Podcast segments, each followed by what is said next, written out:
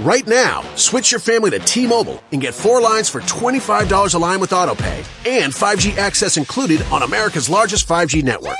So don't wait. Get unlimited and nationwide 5G access for the whole family for just $25 a line. Visit a T-Mobile store or T-Mobile.com today Plus taxes and fees. Customers may notice lower speeds and further reduction if using over 50 gigs a month due to data prioritization. Video at 480p. Unlimited while on our network. Qualifying credit and 4 plus lines required. Capable device required for 5G. Coverage not available in some areas. Some uses may require certain features. See T-Mobile.com. कहानी सुनो में लीजिए सुनिए प्रेमचंद की लिखी कहानी बेटों वाली विधवा वाचन समीर गोस्वामी का है पंडित अयोध्यानाथ का देहांत हुआ तो सबने कहा ईश्वर आदमी की ऐसी ही मौत दे। चार जवान बेटे थे, एक लड़की। चारों लड़कों के विवाह हो चुके थे, केवल लड़की कुंवारी थी। संपत्ति भी काफ़ी छोड़ी थी। एक पक्का मकान, दो बगीचे, कई हज़ार के गहने और बीस हज़ार नकद। विधवा फूलमती को शोक हुआ और कई दिन तक बेहाल पड़ी रही। लेकिन जवान बेटों को सामने देखकर उसे ढांढस हुआ। चारों लड़के एक से एक सुशील, चारों बहुएँ एक से एक बढ़कर आज्ञाकारिणी। जब वो रात को लेटती तो चारों बारी बारी से उसके पाँव दबाती। वो स्नान करके उठती तो उसकी साड़ी छांटती। सारा घर उसके इशारे पर चलता था। बड़ा लड़का कामता एक दफ्तर में पचास रुपए पर नौकर था। छोटा उमानाथ डॉक्टरी पास कर चुका था और कहीं औषधालय खोलने की फ़िक्र में था। तीसरा दयानाथ बीए में फेल हो गया था और पत्रिकाओं में लेख लिखकर कुछ न कुछ कमा लेता था। चौथा सीतानाथ चारों में सबसे कुशाग्र बुद्धि और होनहार था। और अब की साल बीए में प्रथम श्रेणी में पास करके एमए की तैयारी में लगा हुआ था। किसी लड़के में वो दुर्व्यसन वो छैलापन, वो लुटाऊ पन्ना था जो माता पिता को जलाता और कुल मर्यादा को डुबाता है। फूलमती घर की मालकिन थी। घर की कुंजियाँ बड़ी बहू के पास रहती थी। बुढ़िया में वो अधिकार प्रेम न था, जो वृद्ध जनों को कटु और कलहशील बना दिया करता है। किंतु उसकी इच्छा के बिना कोई बालक मिठाई तक न मंगा सकता था। संध्या हो गई थी, पंडित को मरे आज बारहवा दिन था, कल तेरहवीं है। ब्रह्म भोज होगा। बिरादरी के लोग निमंत्रित होंगे। उसी की तैयारियाँ हो रही थीं। फूलमती अपनी कोठरी में बैठी देख रही थी पल्लेदार बोरे में आटा लाकर रख रहे हैं। घी के टिन आ रहे हैं। शाक, भाजी के टोकरे, शक्कर की बोरियाँ, दही के मटके चले आ रहे हैं। महापात्र के लिए दान की चीज़ें लाई गईं। बर्तन, कपड़े, पलंग, बिछावन, छाते, जूते, छड़ियाँ, लालटेने आदि। किंतु फूलमती को कोई चीज़ नहीं दिखाई गई।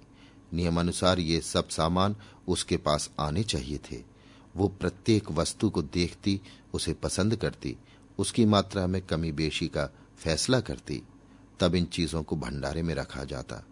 क्यों उसे दिखाने और उसकी राय लेने की ज़रूरत नहीं समझी गई? अच्छा वो आटा तीन ही बोरा क्यों आया? उसने तो पाँच बोरों के लिए कहा था। घी भी पाँच ही कनस्तर है। उसने तो दस कनस्तर मंगवाए थे। इसी तरह शाक, भाजी, शक्कर, दही आदि में भी कमी की गई होगी। किसने उसके हुक्म में हस्तक्षेप किया? जब उसने एक बात तय कर दी, तब किसे उसको घटाने, बढ़ाने का अधिकार है? आज चालीस वर्षों से घर के प्रत्येक मामले में फूलमती की बात सर्वमान्य थी। उसने सौ कहा तो सौ खर्च किए गए, एक कहा तो एक। किसी ने मीन मेख न की। यहाँ तक कि पंडित अयोध्यानाथ भी उसकी इच्छा के विरुद्ध कुछ ना करते थे। पर आज उसकी आँखों के सामने प्रत्यक्ष रूप से उसके हुक्म की उपेक्षा की जा रही थी। इसे वो क्यों कर स्वीकार करती? कुछ देर तक तो वो जब्त किए बैठी रही, पर अंत में ना रहा गया। स्वायत्त शासन उसका स्वभाव हो गया था। वो क्रोध से भरी हुई आई और कामतानाथ से बोली, क्या आटा तीन ही बोरी लाए? मैंने तो पाँच बोरों के लिए कहा था, और घी भी पाँच ही टिन मंगवाया। तुम्हें याद है मैंने दस कनस्तर कहा था? किफायत को मैं बुरा नहीं समझती, लेकिन जिसने ये कुआँ खोदा है, उसी की आत्मा पानी को तरसे। ये कितनी लज्जा की बात है। कामतानाथ ने क्षमा याचना न की, अपनी भूल भी स्वीकार न की, लज्जित भी नहीं हुआ। एक मिनट तो विद्रोही भाव से खड़ा रहा, फिर बोला, हम लोगों की सलाह तीन ही बोरों की हुई, और तीन बोरों के लिए पाँच टिन घी काफ़ी था, इसी हिसाब से और चीज़ें भी कम कर दी गई हैं। फूलमती उग्र होकर बोली, किसकी राय से आटा कम किया गया? हम लोगों की राय से। तो मेरी राय कोई चीज़ नहीं है? हाँ, क्यों नहीं? लेकिन अपना हानि लाभ तो हम भी समझते हैं। फूलमती हक्की बक्की होकर उसका मुँह ताकने लगी। इस वाक्य का आशय उसकी समझ में ना आया। अपना हानि लाभ? अपने घर में हानि लाभ की जिम्मेदार वो आप है। दूसरों को, चाहे वे उसके पेट के जन्मे पुत्र ही क्यों ना हो, उसके कामों में हस्तक्षेप करने का क्या अधिकार? ये लौंडा तो इस ढिठाई से जवाब दे रहा है, मानो घर उसी का है। उसी ने मरमर कर गृहस्थी जोड़ी है। मैं तो गैर हूँ। जरा इसकी हेकड़ी तो देखो। उसने तमतमाए हुए मुख से कहा, मेरे लाभानी के जिम्मेदार तुम नहीं हो। मुझे अख्तियार है जो उचित समझू, वो करूँ। अभी जाकर दो बोरे आटा और पाँच टेन घी और लाओ। और आगे के लिए खबरदार जो किसी ने मेरी बात काटी। अपने विचार में उसने काफ़ी तंबीह कर दी थी। शायद इतनी कठोरता अनावश्यक थी। उसे अपनी उग्रता पर खेद हुआ। लड़के ही तो हैं, समझे होंगे कुछ किफायत करनी चाहिए। मुझे इसलिए ना पूछा होगा कि अम्मा तो खुद हर एक काम में किफायत करती हैं। अगर इन्हें मालूम होता कि इस काम में मैं किफायत पसंद ना करूँगी तो कभी इन्हें मेरी उपेक्षा करने का साहस न होता। यद्यपि कामतानाथ अब भी उसी जगह खड़ा था और उसकी भावभंगी से ऐसा ज्ञात होता था कि उस आज्ञा का पालन करने के लिए वो बहुत उत्सुक नहीं, पर फूलमती निश्चिंत होकर अपनी कोठरी में चली गई। इतनी तंबीह पर भी किसी को उसकी अवज्ञा करने की सामर्थ हो सकती है। इसकी संभावना का ध्यान भी उसे न आया। पर ज्यो ज्यो समय बीतने लगा, उस पर यह हकीकत खुलने लगी कि इस घर में अब उसकी वो हैसियत नहीं रही जो दस बारह दिन पहले थी। संबंधियों के यहाँ के नेवते में शक्कर, मिठाई, दही, अचार आदि आ रहे थे। बड़ी बहू इन वस्तुओं को स्वामी भाव से संभाल संभाल कर रख रही थी। कोई भी उससे पूछने नहीं आता। बिरादरी के लोग जो कुछ पूछते हैं कामतानाथ से या बड़ी बहू से। कामतानाथ कहाँ का बड़ा इंतजामकार है? रात दिन भंग पिए पड़ा रहता है, किसी तरह रो धोकर दफ्तर चला जाता है। उसमें भी महीने में पंद्रह नागों से कम नहीं होते। वो तो कहो साहब पंडित जी का लिहाज करता है, नहीं अब तक कभी का निकाल देता। और बड़ी बहू जैसी फूहड़ औरत भला इन सब बातों को क्या समझेगी? अपने कपड़े लत्ते तक तो जतन से रख नहीं सकती। चली है गृहस्थी चलाने। भद होगी और क्या? सब मिलकर कुल की नाक कटवाएँगे। वक्त पर कोई ना कोई चीज़ कम हो जाएगी। इन कामों के लिए बड़ा अनुभव चाहिए। कोई चीज़ तो इतनी बन जाएगी कि मारी मारी फिरेगी। कोई चीज़ इतनी कम बनेगी कि किसी पत्तल पर पहुंचेगी, किसी पर नहीं। आखिर इन सबों को हो क्या गया है? अच्छा बहु तिजोरी क्यों खोल रही है? वो मेरी आज्ञा के बिना तिजोरी खोलने वाली होती कौन है? कुंजी उसके पास है अवश्य, लेकिन जब तक मैं रुपए ना निकलवाऊं, तिजोरी नहीं खुलती। आज तो इस तरह खुल रही है मानो मैं कुछ हूँ ही नहीं। ये मुझसे बर्दाश्त न होगा। वो झमक कर उठी और बहू के पास जाकर कठोर स्वर में बोली, तिजोरी क्यों खोलती है बहू? मैंने तो खोलने को नहीं कहा। बड़ी बहू ने निसंकोच भाव से उत्तर दिया, बाज़ार से सामान आया है तो दाम ना दिया जाएगा। कौन चीज़ किस भाव में आई है और कितनी आई है, ये मुझे कुछ नहीं मालूम। जब तक हिसाब किताब ना हो जाए, रुपए कैसे दिए जाएँ? हिसाब किताब सब हो गया है। किसने किया? अब मैं क्या जानू किसने किया? जाकर मर्दों से पूछो, मुझे हुक्म मिला है रुपए लाकर दे दो। रुपए लिए जाती हूँ। फूलमती खून का घूट पीकर रह गई। इस वक्त बिगड़ने का अवसर न था। घर में मेहमान, स्त्री, पुरुष भरे हुए थे। अगर इस वक्त उसने लड़कों को डांटा तो लोग यही कहेंगे कि इनके घर में पंडित जी के मरते ही फूट पड़ गई थी। दिल पर पत्थर रखकर अपनी कोठरी में चली गई। जब मेहमान विदा हो जाएँगे, तब वो एक एक की खबर लेगी। तब देखेगी कौन उसके सामने आता है और क्या कहता है। इनकी सारी चौकड़ी भुला देगी। किंतु कोठरी के एकांत में भी वो निश्चिंत न बैठी थी। सारी परिस्थिति को गिद्ध दृष्टि से देख रही थी। कहाँ सत्कार का कौन सा नियम भंग होता है, कहाँ मर्यादाओं की उपेक्षा की जाती है। भोज आरंभ हो गया। सारी बिरादरी एक साथ पंगत में बैठा दी गई। आँगन में मुश्किल से 200 आदमी बैठ सकते थे। ये 500 आदमी इतनी सी जगह में कैसे बैठ जाएँगे? क्या आदमी के ऊपर आदमी बिठाए जाएँगे? दो पंगतों में लोग बिठाए जाते तो क्या बुराई हो जाती? यही तो होता है कि बारह बजे की जगह भोज दो बजे समाप्त होता, मगर यहाँ तो सबको सोने की जल्दी पड़ी हुई है। किसी तरह बला सिर से टले और चैन से सोए। लोग कितने सटकर बैठे हुए हैं कि किसी को हिलने की भी जगह नहीं। पत्तल एक पर एक रखे हुए हैं। पूरियाँ ठंडी हो गई। लोग गरम गरम मांग रहे हैं। मेहंदी की पूरियाँ ठंडी होकर चिमड़ी हो जाती हैं। इन्हें कौन खाएगा? रसोइये को कढ़ाव पर से न जाने क्यों उठा दिया गया?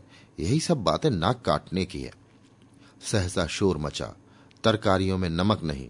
बड़ी बहू जल्दी जल्दी नमक पीसने लगी। फूलमती क्रोध के मारे ओठ चबा रही थी। पर इस अवसर पर मुँह न खोल सकती थी।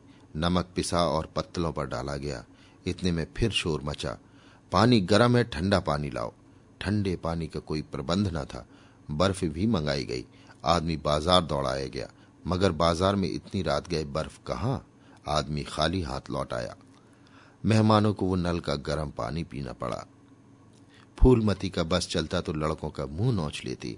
ऐसी छीछा लेदर उसके घर में कभी न हुई थी। उस पर सब मालिक बनने के लिए मरते हैं। बर्फ़ जैसी ज़रूरी चीज़ मंगवाने की भी किसी को सुधि ना थी। सुधि कहाँ से रहे?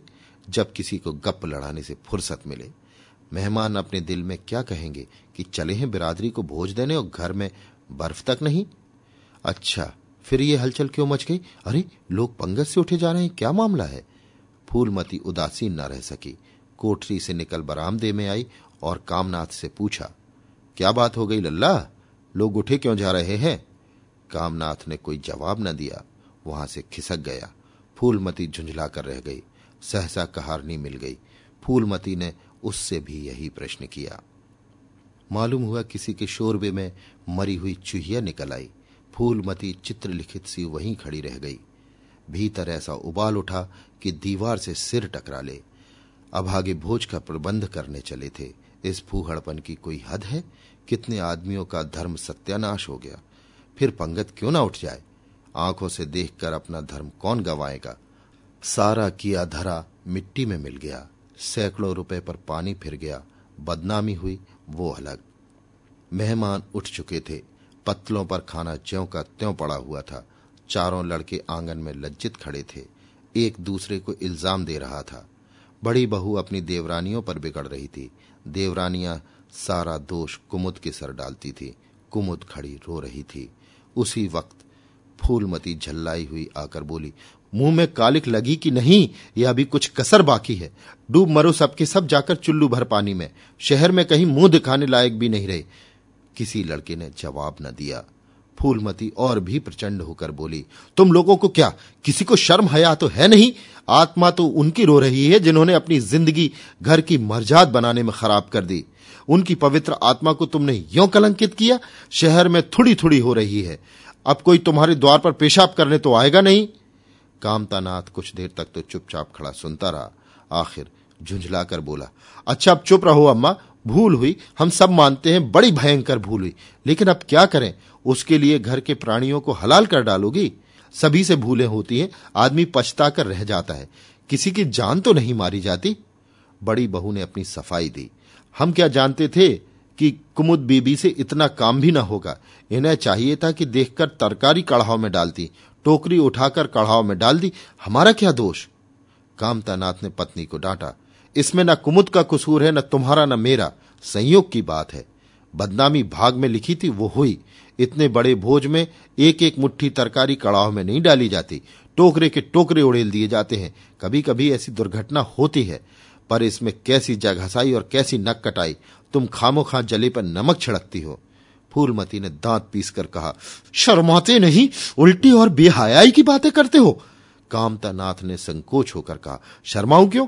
किसी की चोरी की है? चीनी में चीटे और आटे में घुन, ये नहीं देखे जाते। पहले हमारी निगाह न पड़ी, बस यही बात बिगड़ गई। नहीं चुपके से चूहिया निकालकर फेंक देते, किसी को खबर भी ना होती। फूलमती ने चकित होकर कहा क्या कहता है? मरी चूहिया खिलाकर सबका धर्म बिगाड़ देता? कामता हंसकर बोला, क्या पुराने जमाने की बात करती हो अम्मा? इन बातों से धर्म नहीं जाता। ये धर्मात्मा लोग जो पत्तल पर से उठ गए हैं, इनमें से कौन है जो भेड़ बकरी का मांस न खाता हो? तालाब के कछुए और घोंगे तक तो किसी से बचते नहीं। जरा सी चूहिया में क्या रखा था? फूलमती को ऐसा प्रतीत हुआ कि अब प्रलय आने में बहुत देर नहीं है। जब पढ़े लिखे आदमियों के मन में ऐसे अधार्मिक भाव आने लगे तो धर्म की भगवान ही रक्षा करे, अपना समूह लेकर चली गई। दो महीने गुजर गए, रात का समय है, चारों भाई दिन के काम से छुट्टी पाकर कमरे में गपशप कर रहे हैं। बड़ी बहू भी षड्यंत्र में शरीक है, कुमुद के विवाह का प्रश्न छिड़ा हुआ है। कामतानाथ ने मसनत से टेक लगाते हुए कहा, दादा की बात दादा के साथ गई। पंडित विद्वान भी हैं और कुलीन भी होंगे। लेकिन जो अपना विद्याओं और कुलीनता को रुपयों पर बेचे, वो नीच है। ऐसे नीच आदमी के लड़के से हम कुमुद का विवाह सैत में भी न करेंगे। पाँच हज़ार तो दूर की बात है। उसे बताओ धता और किसी दूसरे वर्ग की तलाश करो। हमारे पास कुल बीस हज़ार ही तो है। एक एक के हिस्से में पाँच पाँच हज़ार आते हैं।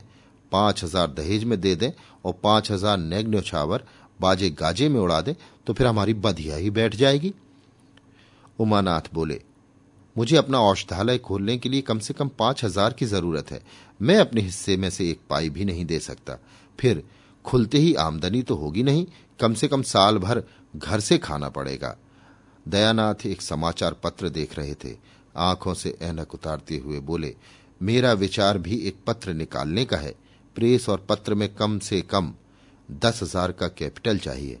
पाँच हज़ार मेरे रहेंगे तो कोई ना कोई साझेदार भी मिल जाएगा। पत्रों में लेख लिखकर मेरा निर्वाह नहीं हो सकता। कामतानाथ ने सिर हिलाते हुए कहा, अजी राम भजो, सैत में कोई लेख छापता नहीं, रुपए कौन देता है? दयानाथ ने प्रतिवाद किया, नहीं, ये बात तो नहीं, मैं तो कहीं भी बिना पेशगी पुरस्कार लिए नहीं लिखता। कामता ने जैसे अपने शब्द वापस लिए, तुम्हारी बात मैं नहीं कहता भाई, तुम तो थोड़ा बहुत मार लेते हो, लेकिन सबको तो नहीं मिलता। बड़ी बहू ने श्रद्धा भाव से कहा, कन्या भाग्यवान हो तो दरिद्र घर में भी सुखी रह सकती है। अभागी हो तो राजा के घर में भी रोएगी। ये सब नसीबों का खेल है। कामतानाथ ने स्त्री की ओर प्रशंसा भाव से देखा, फिर इसी साल हमें सीता का विवाह भी तो करना है? सीतानाथ सबसे छोटा था। सिर झुकाए भाइयों की स्वार्थ भरी बातें सुन सुनकर कुछ कहने के लिए उतावला हो रहा था। अपना नाम सुनते ही बोला मेरे विवाह की आप लोग चिंता ना करें। मैं जब तक किसी धंधे में न लग जाऊँगा, विवाह का नाम भी न लूँगा। और सच पूछिए तो मैं विवाह करना ही नहीं चाहता। देश को इस समय बालकों की ज़रूरत नहीं, काम करने वालों की ज़रूरत है। मेरे हिस्से के रुपए आप कुमुद के विवाह में खर्च कर दें। सारी बातें तय हो जाने के बाद ये उचित नहीं है कि पंडित मुरारी लाल से संबंध तोड़ लिया जाए। उमा ने तीव्र स्वर में कहा, दस हज़ार कहाँ से आएँगे? सीता ने डरते हुए कहा, मैं तो अपने हिस्से के रुपए देने को कहता हूँ, और शेष मुरारी लाल से कहा जाए कि दहेज में कुछ कमी कर दें। वे इतने स्वार्थांध नहीं हैं कि अवसर पर कुछ बल खाने को तैयार न हो जाए। अगर वो तीन हज़ार में संतुष्ट हो जाए तो पाँच हज़ार में विवाह हो सकता है। उमा ने कामतानाथ से कहा, सुनते हैं भाई साहब इसकी बातें? दयानाथ बोल उठे तो इसमें आप लोगों का क्या नुकसान है? मुझे तो इस बात से खुशी हो रही है कि भला हम में से कोई तो त्याग करने योग्य है। इन्हें तत्काल रुपए की ज़रूरत नहीं है। सरकार से वजीफा पाते ही हैं। पास होने पर कहीं ना कहीं जगह मिल जाएगी। हम लोगों की तो हालत ऐसी नहीं है। कामतानाथ ने दूरदर्शिता का परिचय दिया। नुकसान की एक ही कही, हम में से एक को कष्ट हो तो क्या और लोग बैठे देखेंगे? यह अभी लड़के हैं, इन्हें क्या मालूम? समय पर एक रुपया एक लाख का काम करता है। कौन जानता है कल इनकी विलायत जाकर पढ़ने के लिए सरकारी वजीफा मिल जाए या सिविल सर्विस में आ जाए? उस वक्त सफ़र की तैयारियों में चार पाँच हज़ार लग जाएँगे। तब किसके सामने हाथ फैलाते फिरेंगे? मैं ये नहीं चाहता कि दहेज के पीछे इनकी ज़िंदगी नष्ट हो जाए। इस तर्क ने सीतानाथ को भी तोड़ दिया। सकचाता हुआ बोला, हाँ, यदि ऐसा हुआ तो बेशक मुझे रुपए की ज़रूरत होगी। क्या ऐसा होना असंभव है? असंभव तो मैं नहीं समझता। लेकिन कठिन अवश्य है। वजीफे उन्हें मिलते हैं जिनके पास सिफारिशें होती हैं। मुझे कौन पूछता है? कभी कभी सिफारिशें धरी रह जाती हैं और बिना सिफारिश वाले बाजी मार ले जाते हैं। तो आप जैसा उचित समझें। मुझे यहाँ तक मंजूर है कि चाहे मैं विलायत ना जाऊँ, पर कुमुद अच्छे घर जाए। कामतानाथ ने निष्ठा भाव से कहा अच्छा घर दहेज देने से नहीं मिलता भैया, जैसा तुम्हारी भाभी ने कहा। ये नसीबों का खेल है। मैं तो चाहता हूँ कि मुरारी लाल को जवाब दे दिया जाए और कोई ऐसा घर खोजा जाए जो थोड़े में राज़ी हो जाए। इस विवाह में मैं एक हज़ार से ज़्यादा खर्च नहीं कर सकता। पंडित दीनदयाल कैसे हैं? उमा ने प्रसन्न उमा ने प्रसन्न होकर कहा, बहुत अच्छे एमए बीए ना सही, यजमानों से अच्छी आमदनी है। दयानाथ ने आपत्ति की, अम्मा से भी तो पूछ लेना चाहिए। कामतानाथ को इसकी कोई ज़रूरत न मालूम हुई। बोले, उनकी तो जैसे बुद्धि ही भ्रष्ट हो गई। वही पुराने युग की बातें मुरारी लाल के नाम पर उधार खाए बैठी हैं। ये नहीं समझती कि वो जमाना नहीं रहा। उनको तो बस कुमुद मुरारी पंडित के घर जाए, चाहे हम लोग तबाह हो जाएँ। उमा ने एक शंका उपस्थित की। अम्मा अपने सब गहने कुमुद को दे देंगी, देख लीजिएगा। कामतानाथ का स्वार्थ नीति से विद्रोह न कर सका। बोले गहनों पर उनका पूरा अधिकार है, ये उनका स्त्री धन है, जिसे चाहे दे सकती है। उमा ने कहा स्त्री धन है तो क्या वे उसे लुटा देंगी? आखिर वो भी तो दादा की ही कमाई है। किसी की कमाई हो स्त्री धन पर उनका पूरा अधिकार है। ये कानूनी गोरख धंधे हैं। बीस हज़ार में तो चार हिस्सेदार हो और दस हज़ार के गहने अम्मा के पास रह जाएँ।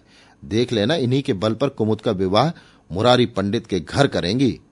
उमानाथ इतनी बड़ी रकम को इतनी आसानी से नहीं छोड़ सकता था। वो कपट नीति में कुशल है। कोई कौशल रचकर माता से सारे गहने ले लेगा। उस वक्त तक कुमुद के विवाह की चर्चा करके फूलमती को भड़काना उचित नहीं।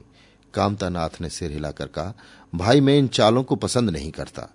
उमानाथ ने खिसे आकर कहा, गहने दस हज़ार से कम के ना होंगे? कामता अविचलित स्वर में बोले, कितने ही के हों, मैं अनिति में हाथ नहीं डालना चाहता। तो आप अलग बैठिए, हाँ, बीच में भांजी न मारिएगा। मैं अलग रहूँगा और तुम सीता अलग रहूँगा। लेकिन जब दयानाथ से यही प्रश्न किया गया तो वो उमानाथ से सहयोग करने को तैयार हो गया। दस हज़ार में ढाई हज़ार तो उसके होंगे ही।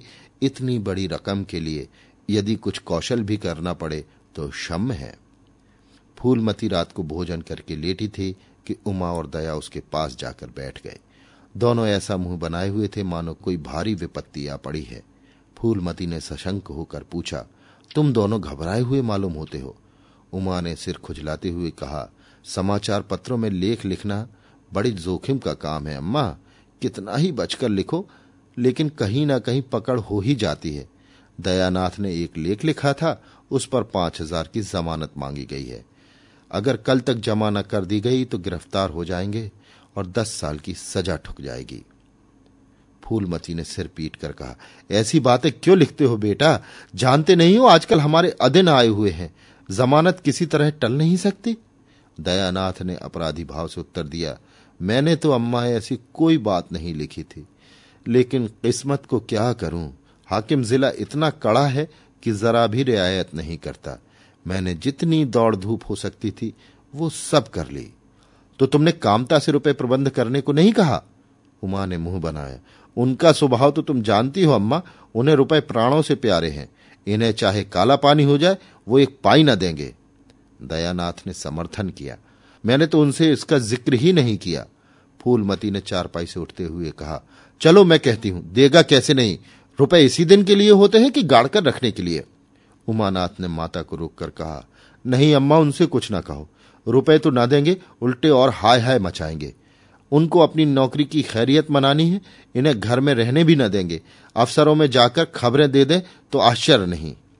फूलमती ने लाचार होकर कहा तो फिर जमानत का क्या प्रबंध करोगे? मेरे पास तो कुछ नहीं है। हाँ मेरे गहने हैं, इन्हें ले जाओ। कहीं गिरवी रखकर जमानत दे दो और आज से कान पकड़ो कि किसी पत्र में एक शब्द ना लिखोगे। दयानाथ कानों पर हाथ रखकर बोला, ये तो नहीं हो सकता अम्मा कि तुम्हारे जेवर लेकर मैं अपनी जान बचाऊं। दस पाँच साल की कैद ही तो होगी, झेल लूँगा। यहीं बैठा बैठा क्या कर रहा हूँ? फूलमती छाती पीटते हुए बोली, कैसी बातें मुँह से निकालते हो बेटा? मेरे जीते जी तुम्हें कौन गिरफ़्तार कर सकता है? उसका मुँह झुलस दूँगी। गहने इसी दिन के लिए है या किसी और दिन के लिए? जब तुम ही न रहोगे तो गहने लेकर क्या आग में झोंकूँगी? उसने पिटारी लाकर उसके सामने रख दी। दया ने उमा की ओर जैसे फरियाद की आँखों से देखा और बोला, आपकी क्या राय है भाई साहब?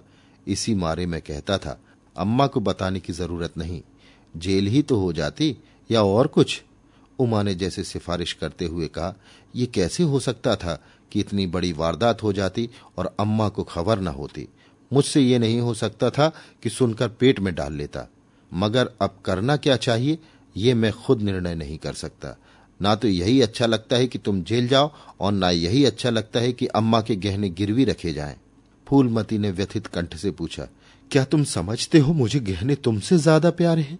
मैं तो प्राण तक तुम्हारे ऊपर निछावर कर दूँ, गहनों की बिसात ही क्या है? दया ने दृढ़ता से कहा, अम्मा, तुम्हारे गहने तो न लूँगा, चाहे मुझ पर कुछ ही क्यों ना आ पड़े। जब आज तक तुम्हारी कुछ सेवा ना कर सका तो किस मुँह से तुम्हारे गहने उठा ले जाऊँ? मुझ जैसे कपूत को तो तुम्हारी कोख से जन्म ही न लेना चाहिए था। सदा तुम्हें कष्ट ही देता रहा। फूलमती ने भी उतनी ही दृढ़ता से कहा, अगर यो ना लोगे तो मैं खुद जाकर इन्हें गिरवी रख दूँगी और खुद हाकिम जिला के पास जाकर जमानत जमा कराऊँगी। अगर इच्छा हो तो ये परीक्षा भी ले लो। आँखें बंद हो जाने के बाद क्या होगा? भगवान जाने। लेकिन जब तक जीती हूँ, तुम्हारी और कोई तिरछी आँखों से नहीं देख सकता। उमानाथ ने मानो माता पर एहसान रखकर कहा, अब तो तुम्हारे लिए कोई रास्ता नहीं रहा, दयानाथ। क्या हरज है ले लो, मगर याद रखो, ज्यो ही हाथ में रुपए आ जाएँ, गहने छुड़ाने पड़ेंगे। सच कहते हैं, मातृत्व दीर्घ तपस्या है। माता के सिवाय इतना स्नेह और कौन कर सकता है? हम बड़े अभागे हैं कि माता के प्रति जितनी श्रद्धा रखनी चाहिए, उतना शतांश भी नहीं रखते। दोनों ने जैसे बड़े धर्म संकट में पड़कर गहनों की पिटारी संभाली और चलते बने। माता वात्सल्य भरी आँखों से उनकी ओर देख रही थी और उसकी संपूर्ण आत्मा का आशीर्वाद जैसे उन्हें अपनी गोद में समेट लेने के लिए व्याकुल हो रहा था। आज कई महीने बाद उसके भग्न मात्र हृदय को अपना सर्वस्व अर्पण करके जैसे आनंद की विभूति मिली। उसकी स्वामिनी कल्पना इसी त्याग के लिए, इसी आत्मसमर्पण के लिए जैसे कोई मार्ग ढूंढती रहती थी। अधिकार या लोभ या ममता की वहाँ गंध तक न थी। त्याग ही उसका आनंद और त्याग ही उसका अधिकार है। आज अपना खोया हुआ अधिकार पाकर, अपनी सिरजी हुई प्रतिमा पर अपने प्राणों की भेंट करके वो निहाल हो गई। तीन महीने और गुजर गए। माँ के गहनों पर हाथ साफ़ करके चारों भाई उसकी दिलजोई करने लगे थे। अपनी स्त्रियों को भी समझाते थे कि उसका दिल न दुखाए। अगर थोड़े से शिष्टाचार से उसकी आत्मा को शांति मिलती है तो उसमें क्या हानि है? चारों करते अपने मन की पर माता से सलाह ले लेते या ऐसा जाल फैलाते कि वो सरलता से उनकी बातों में आ जाती और हर एक काम में सहमत हो जाती। बाघ को बेचना उसे बहुत बुरा लगता था, लेकिन चारों ने ऐसी माया रची कि वो उसे बेचने पर राज़ी हो गई। किंतु कुमुद के विवाह के विषय में मतेक न हो सका। माँ पंडित मुरारी लाल पर जमी हुई थी, लड़के दीनदयाल पर अड़े हुए थे। एक दिन आपस में कलह हो गई। फूलमती ने कहा माँ बाप की कमाई में बेटी का हिस्सा भी है। तुम्हें सोलह हज़ार का एक बाग मिला, पच्चीस हज़ार का एक मकान, बीस हज़ार नकद में, क्या पाँच हज़ार भी कुमुद का हिस्सा नहीं? कामता ने नम्रता से कहा, अम्मा, कुमुद आपकी लड़की है तो हमारी बहन है। आप दो चार साल में प्रस्थान कर जाएँगी, पर हमारा और उसका बहुत दिनों तक संबंध रहेगा। तब हम यथाशक्ति कोई ऐसी बात न करेंगे जिससे उसका अमंगल हो। लेकिन हिस्से की बात कहती हो तो कुमुद का हिस्सा कुछ नहीं। दादा जीवित थे, तब और बात थी। वो उसके विवाह में जितना चाहते खर्च करते। कोई उनका हाथ न पकड़ सकता था। लेकिन अब तो हमें एक एक पैसे की किफायत करनी पड़ेगी। जो काम हज़ार में हो जाए, उसके लिए पाँच हज़ार खर्च करना कहाँ की बुद्धिमानी है? उमानाथ ने सुधारा। पाँच हज़ार क्यों? दस हज़ार कहिए। कामता ने भवे से कोड़कर कहा, नहीं, मैं पाँच हज़ार ही कहूँगा। एक विवाह में पाँच हज़ार खर्च करने की हमारी हैसियत नहीं है। फूलमती ने जिद पकड़कर कहा, विवाह तो मुरारी लाल के पुत्र से ही होगा। पाँच हज़ार खर्च हो, चाहे दस हज़ार। मेरे पति की कमाई है। मैंने मर मर कर जोड़ा है। अपनी इच्छा से खर्च करूँगी। तुम्ही ने मेरी कोख से नहीं जन्म लिया। कुमुद भी उसी कोख से आई है। मेरी आँखों में तुम सब बराबर हो। मैं किसी से कुछ मांगती नहीं। तुम बैठे तमाशा देखो। मैं सब कुछ कर लूँगी। बीस हज़ार में पाँच हज़ार कुमुद का है। कामतानाथ को अब कड़वे सत्य की शरण लेने के सिवा और मार्ग न रहा। बोला, अम्मा, तुम भरबस बात बढ़ाती हो। जिन रुपयों को तुम अपना समझती हो, वो तुम्हारे नहीं है। तुम हमारी अनुमति के बिना उनमें से कुछ नहीं खर्च कर सकती। फूलमती को जैसे सर्प ने डस लिया। क्या कहा? फिर कहना, मैं अपने ही संचय रुपए अपनी इच्छा से नहीं खर्च कर सकती। वो रुपए तुम्हारे नहीं रहे, हमारे हो गए। तुम्हारे होंगे, लेकिन मेरे मरने के पीछे। नहीं, दादा के मरते ही हमारे हो गए। उमानाथ ने बेहयाई से कहा अम्मा कानून कायदा तो जानती नहीं, नाहक उछलती हैं। फूलमती क्रोध विभल रोकर बोली, भाड़ में जाए तुम्हारा कानून, मैं ऐसे कानून को नहीं जानती। तुम्हारे दादा कोई धन्ना सेठ नहीं थे मैंने ही पेट और तन काट कर ये गृहस्थी जोड़ी है, नहीं आज बैठने की छा न मिलती। मेरे जीती जी, तुम मेरे रुपए नहीं छू सकते। मैंने तीन भाइयों के विवाह में दस दस हज़ार खर्च किए हैं, वही मैं कुमुद के विवाह में भी खर्च करूँगी। कामतानाथ भी गर्म पड़ा। आपको कुछ भी खर्च करने का अधिकार नहीं है। उमानाथ ने बड़े भाई को डांटा, आप खामो खा अम्मा के मुँह लगते हैं भाई साहब। मुरारी लाल को पत्र लिख दीजिए कि तुम्हारे यहाँ कुमुद का विवाह ना होगा। बस छुट्टी हुई। कायदा कानून तो जानती नहीं, व्यर्थ की बहस करती हैं। फूलमती ने संयमित स्वर में कहा अच्छा क्या कानून है? जरा मैं भी सुनू? उमा ने निरीह भाव से कहा, कानून यही है कि बाप के मरने के बाद जायदाद बेटों की हो जाती है। माँ का हक केवल रोटी कपड़े का है। फूलमती ने तड़प कर पूछा, किसने ये कानून बनाया है? उमा शांत स्थिर स्वर में बोला, हमारे ऋषियों ने, महाराज मनु ने और किसने? फूलमती एक क्षण आवाक रहकर आहत कंठ से बोली तो इस घर में मैं तुम्हारे टुकड़ों पर पड़ी हुई हूँ? उमानाथ ने न्यायाधीश की निर्ममता से कहा, तुम जैसा समझो। फूलमती की संपूर्ण आत्मा मानो इस वज्रपात से चीतकार करने लगी। उसके मुख से जलती हुई चिंगारियों की भांति ये शब्द निकल पड़े। मैंने घर बनवाया, मैंने संपत्ति जोड़ी, मैंने तुम्हें जन्म दिया, पाला और आज मैं इस घर में गैर हूँ। मनु का यही कानून है और तुम उसी कानून पर चलना चाहते हो। अच्छी बात है, अपना घर द्वार लो, मुझे तुम्हारी आश्रिता बनकर रहना स्वीकार नहीं। इससे कहीं अच्छा है कि मर जाऊँ। वाह रे अंधेर, मैंने पेड़ लगाया और मैं ही उसकी छाह में खड़ी नहीं हो सकती। अगर यही कानून है तो इसमें आग लग जाए। चारों युवकों पर माता की क्रोध और आतंक का कोई असर न हुआ। कानून का फौलादी कवच उनकी रक्षा कर रहा था। इन कांटों का उन पर क्या असर हो सकता था? जरा देर में फूलमती उठकर चली गई। आज जीवन में पहली बार उसका वात्सल्य मग्न मातृत्व अभिशाप बनकर उसे धिक्कारने लगा। जिस मातृत्व को उसने जीवन की विभूति समझा था उसके चरणों में वो सदैव अपनी समस्त अभिलाषाओं और कामनाओं को अर्पित करके अपने को धन्य मानती थी। वही मातृत्व आज उसे अग्निकुंड सा जान पड़ा, जिसमें उसका जीवन जलकर भस्म हो गया। संध्या हो गई थी, द्वार पर नीम का वृक्ष सिर झुकाए, निस्तब्ध खड़ा था। मानो संसार की गति पर शुद्ध हो रहा हो। अस्ताचल की ओर प्रकाश और जीवन का देवता फूलवती के मातृत्व ही की भांति अपनी चिता में जल रहा था। फूलमती अपने कमरे में जाकर लेटी तो उसे मालूम हुआ उसकी कमर टूट गई है। पति के मरते ही अपने पेट के लड़के उसके शत्रु हो जाएँगे, उसको स्वप्न में भी अनुमान न था। जिन लड़कों को उसने अपना हृदय रक्त पिला पिला कर पाला, वही आज उसके हृदय पर क्यों आघात कर रहे हैं? अब वो घर उसे कांटों की सेज हो रहा था।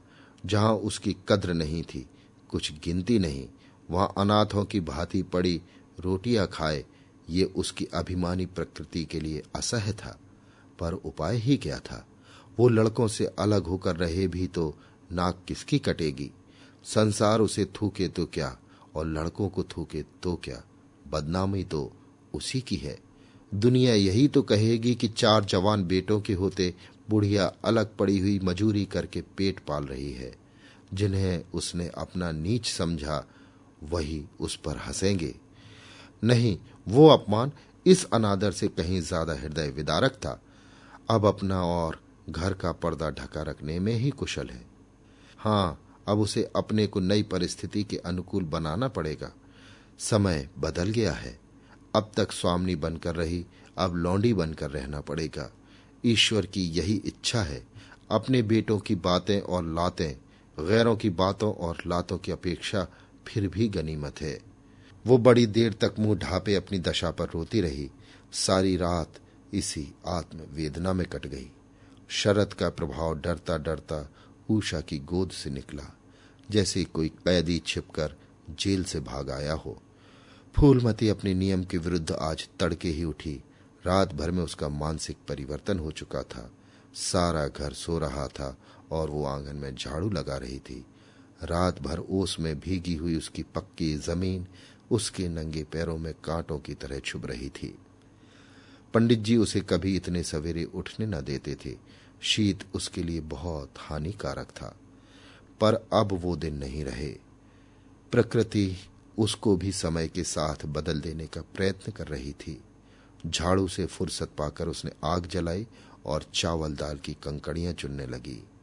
कुछ देर में लड़के जागे बहुएँ उठी। सभी ने बुढ़िया को सर्दी से सिकड़े हुए काम करते देखा पर किसी ने ये ना कहा कि अम्मा क्यों हलाकान होती हो। शायद सबके सब, सब बुढ़िया के इस मान मर्दन पर प्रसन्न थे। आज से फूलमती का यही नियम हो गया कि जी तोड़कर घर का काम करना और अंतरंग नीति से अलग रहना। उसके मुख पर जो एक आत्मगौरव झलकता रहता था, उसकी जगह अब गहरी वेदना छाई हुई नज़र आती थी। जहाँ बिजली जलती थी, वहाँ अब तेल का दिया टिमटिमा रहा था, जिसे बुझा देने के लिए हवा का एक हल्का सा झोंका काफ़ी है। मुरारी लाल को इनकारी पत्र लिखने की बात पक्की हो चुकी थी। दूसरे दिन पत्र लिख दिया गया। दीनदयाल से कुमुद का विवाह निश्चित हो गया। दीनदयाल की उम्र चालीस से कुछ अधिक थी। मर्यादा में भी कुछ हेठे थे, पर रोटी दाल से खुश थे। बिना किसी ठहराव के विवाह करने पर राज़ी हो गए। तिथि नियत हुई। बारात आई, विवाह हुआ और कुमुद विदा कर दी गई। फूलमती के दिल पर क्या गुजर रही थी, इसे कौन जान सकता है? पर चारों भाई बहुत प्रसन्न थे। मानो उनके हृदय का कांटा निकल गया हो। ऊँचे कुल की कन्या मुँह कैसे खोलती? भाग्य में सुख भोगना लिखा होगा, सुख भोगेगी। दुख भोगना लिखा होगा, दुख झेलेगी। हरी इच्छा बेकसों का अंतिम अवलंब है। घर वालों ने जिससे विवाह कर दिया, उसमें हज़ार ऐब हो तो भी वो उसका उपास, उसका स्वामी है। प्रतिरोध उसकी कल्पना से परे था। फूलमती ने किसी काम में दखल न दिया। कुमुद को क्या दिया गया? मेहमानों का कैसा सत्कार किया गया? किसके यहाँ से नेवते में क्या आया? किसी बात से भी उसे सरोकार न था। उससे कोई सलाह भी ली गई तो यही कहा, बेटा, तुम लोग जो करते हो अच्छा ही करते हो। मुझसे क्या पूछते हो? जब कुमुद के लिए द्वार पर डोली आई और कुमुद माँ के गले लिपट लिपट कर रोने लगी तो वो बेटी को अपनी कोठरी में ले गई। और जो कुछ सौ पचास रुपए और दो चार मामूली गहने उसके पास बच रहे थे, बेटी के अंचल में डालकर बोली, बेटी, मेरी तो मन की मन में रह गई। नहीं तो क्या आज तुम्हारा विवाह इस तरह होता और तुम इस तरह विदा की जाती? आज तक फूलमती ने अपने गहनों की बात किसी से ना कही थी। लड़कों ने उसके साथ जो कपट व्यवहार किया था, इसे चाहे अब तक न समझी हो, लेकिन इतना जानती थी कि गहने फिर न मिलेंगे, और मनोमालिन्य बढ़ने के सिवा कुछ हाथ न लगेगा। लेकिन इस अवसर पर उसे अपनी सफ़ाई देने की ज़रूरत मालूम हुई। कुमुद ये भाव मन लेकर जाए कि अम्मा ने अपने गहने बहुओं के लिए रख छोड़े। इसे वो किसी तरह सह ना सकती थी। इसलिए वो उसे अपनी कोठरी में ले गई थी। लेकिन कुमुद को पहले ही इस कौशल की टोह मिल चुकी थी। उसने गहने और रुपए आंचल से निकालकर माता के चरणों में रख दिए और बोली, अम्मा, मेरे लिए तुम्हारा आशीर्वाद लाखों रुपए के बराबर है। तुम इन चीज़ों को अपने पास रखो। न जाने अभी तुम्हें कितनी विपत्तियों का सामना करना पड़े। फूलमती कुछ कहना ही चाहती थी कि उमानाथ ने आकर कहा, क्या कर रही है कुमुद? चल, जल्दी कर। साइड टली जाती है। वो लोग हाय हाय कर रहे हैं। फिर तो दो चार महीना में आएगी ही जो कुछ लेना देना हो, ले लेना। फूलमती के घाव पर जैसे मनो नमक पड़ गया। बोली, मेरे पास अब क्या है भैया? जो इसे मैं दूँगी। जाओ बेटी, भगवान तुम्हारा सुहाग अमर करे। कुमुद विदा हो गई। फूलमती पछाड़ खाकर गिर पड़ी। जीवन की लालसा नष्ट हो गई। एक साल बीत गया। फूलमती का कमरा घर में सब कमरों से बड़ा और हवादार था। कई महीनों से उसने बड़ी बहू के लिए खाली कर दिया था और खुद एक छोटी सी कोठरी में रहने लगी, जैसे कोई भिखारिन हो। बेटों और बहुओं से अब उसे जरा भी स्नेह न था। वो अब घर की लौंडी थी। घर के किसी प्राणी, किसी वस्तु, किसी प्रसंग से उसे प्रयोजन न था। वो केवल इसलिए जीती थी कि मौत न आती थी।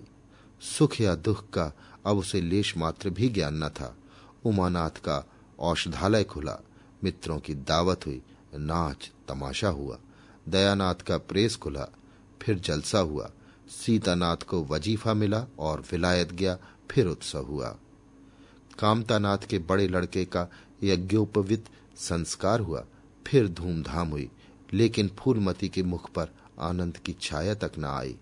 कामता प्रसाद टाइफाइड में महीने भर बीमार रहा और मरकर उठा।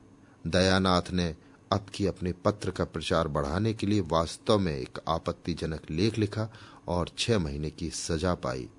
उमानाथ ने एक फौजदारी के मामले में रिश्वत लेकर गलत रिपोर्ट लिखी और उसकी सनद छीन ली गई, पर फूलमती के चेहरे पर रंज की परछाई तक न पड़ी। उसके जीवन में अब कोई आशा, कोई दिलचस्पी, कोई चिंता न थी।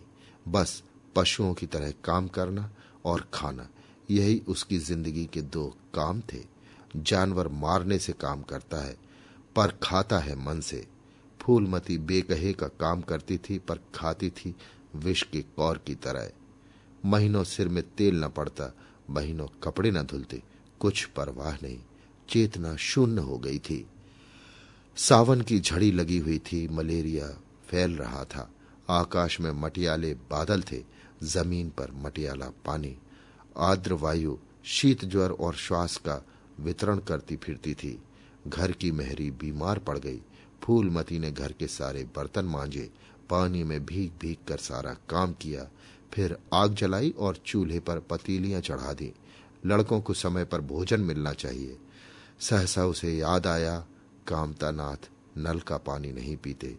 उसी वर्षा में गंगा जल लाने चली। कामतानाथ ने पलंग पर लेटे लेटे कहा, रहने दो अम्मा, मैं पानी भर लाऊँगा। आज मेहरी खूब बैठ रही। फूलमती ने मटियाले आकाश की ओर देखकर कहा, तुम भीग जाओगे बेटा, सर्दी हो जाएगी। कामतानाथ बोले, तुम भी तो भीग रही हो, कहीं बीमार न पड़ जाओ। फूलमती निर्मम भाव से बोली, मैं बीमार न पड़ूँगी, मुझे भगवान ने अमर कर दिया है। उमानाथ भी वहीं बैठा हुआ था। उसके औषधालय में कुछ आमदनी न होती थी, इसलिए बहुत चिंतित था।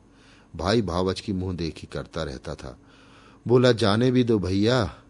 बहुत दिनों बहुओं पर राज कर चुकी, उसका प्रायश्चित तो करने दो। गंगा बड़ी हुई थी जैसे समुद्र हो। क्षितिज के सामने के कुल से मिला हुआ था। किनारों के वृक्षों की केवल फुनगियाँ पानी के ऊपर रह गई थी। घाट ऊपर तक पानी में डूब गए थे। फूलमती कल सालिए नीचे उतरी। पानी भरा और ऊपर जा रही थी कि पाँव फिसला। संभल ना सकी। पानी में गिर पड़ी। पल भर हाथ पाँव चलाए, फिर लहरें उसे खींच ले गई। किनारे पर दो चार पंडे चिल्लाए, अरे दौड़ो, बुढ़िया डूबी जाती है। दो चार आदमी दौड़े, लेकिन फूलमती लहरों में समा गई थी। उन बल खाती लहरों में, जिन्हें देखकर ही हृदय काँप उठता था। एक ने पूछा, ये बुढ़िया कौन थी? अरे, वही पंडित अयोध्या नाथ की विधवा है। अयोध्या नाथ तो बड़े आदमी थे। हाँ थे तो पर इसके भाग्य में ठोकर खाना लिखा था उनके तो कई लड़के बड़े बड़े हैं और सब कमाते हैं। हाँ सब हैं भाई, मगर भाग्य भी तो कोई वस्तु है।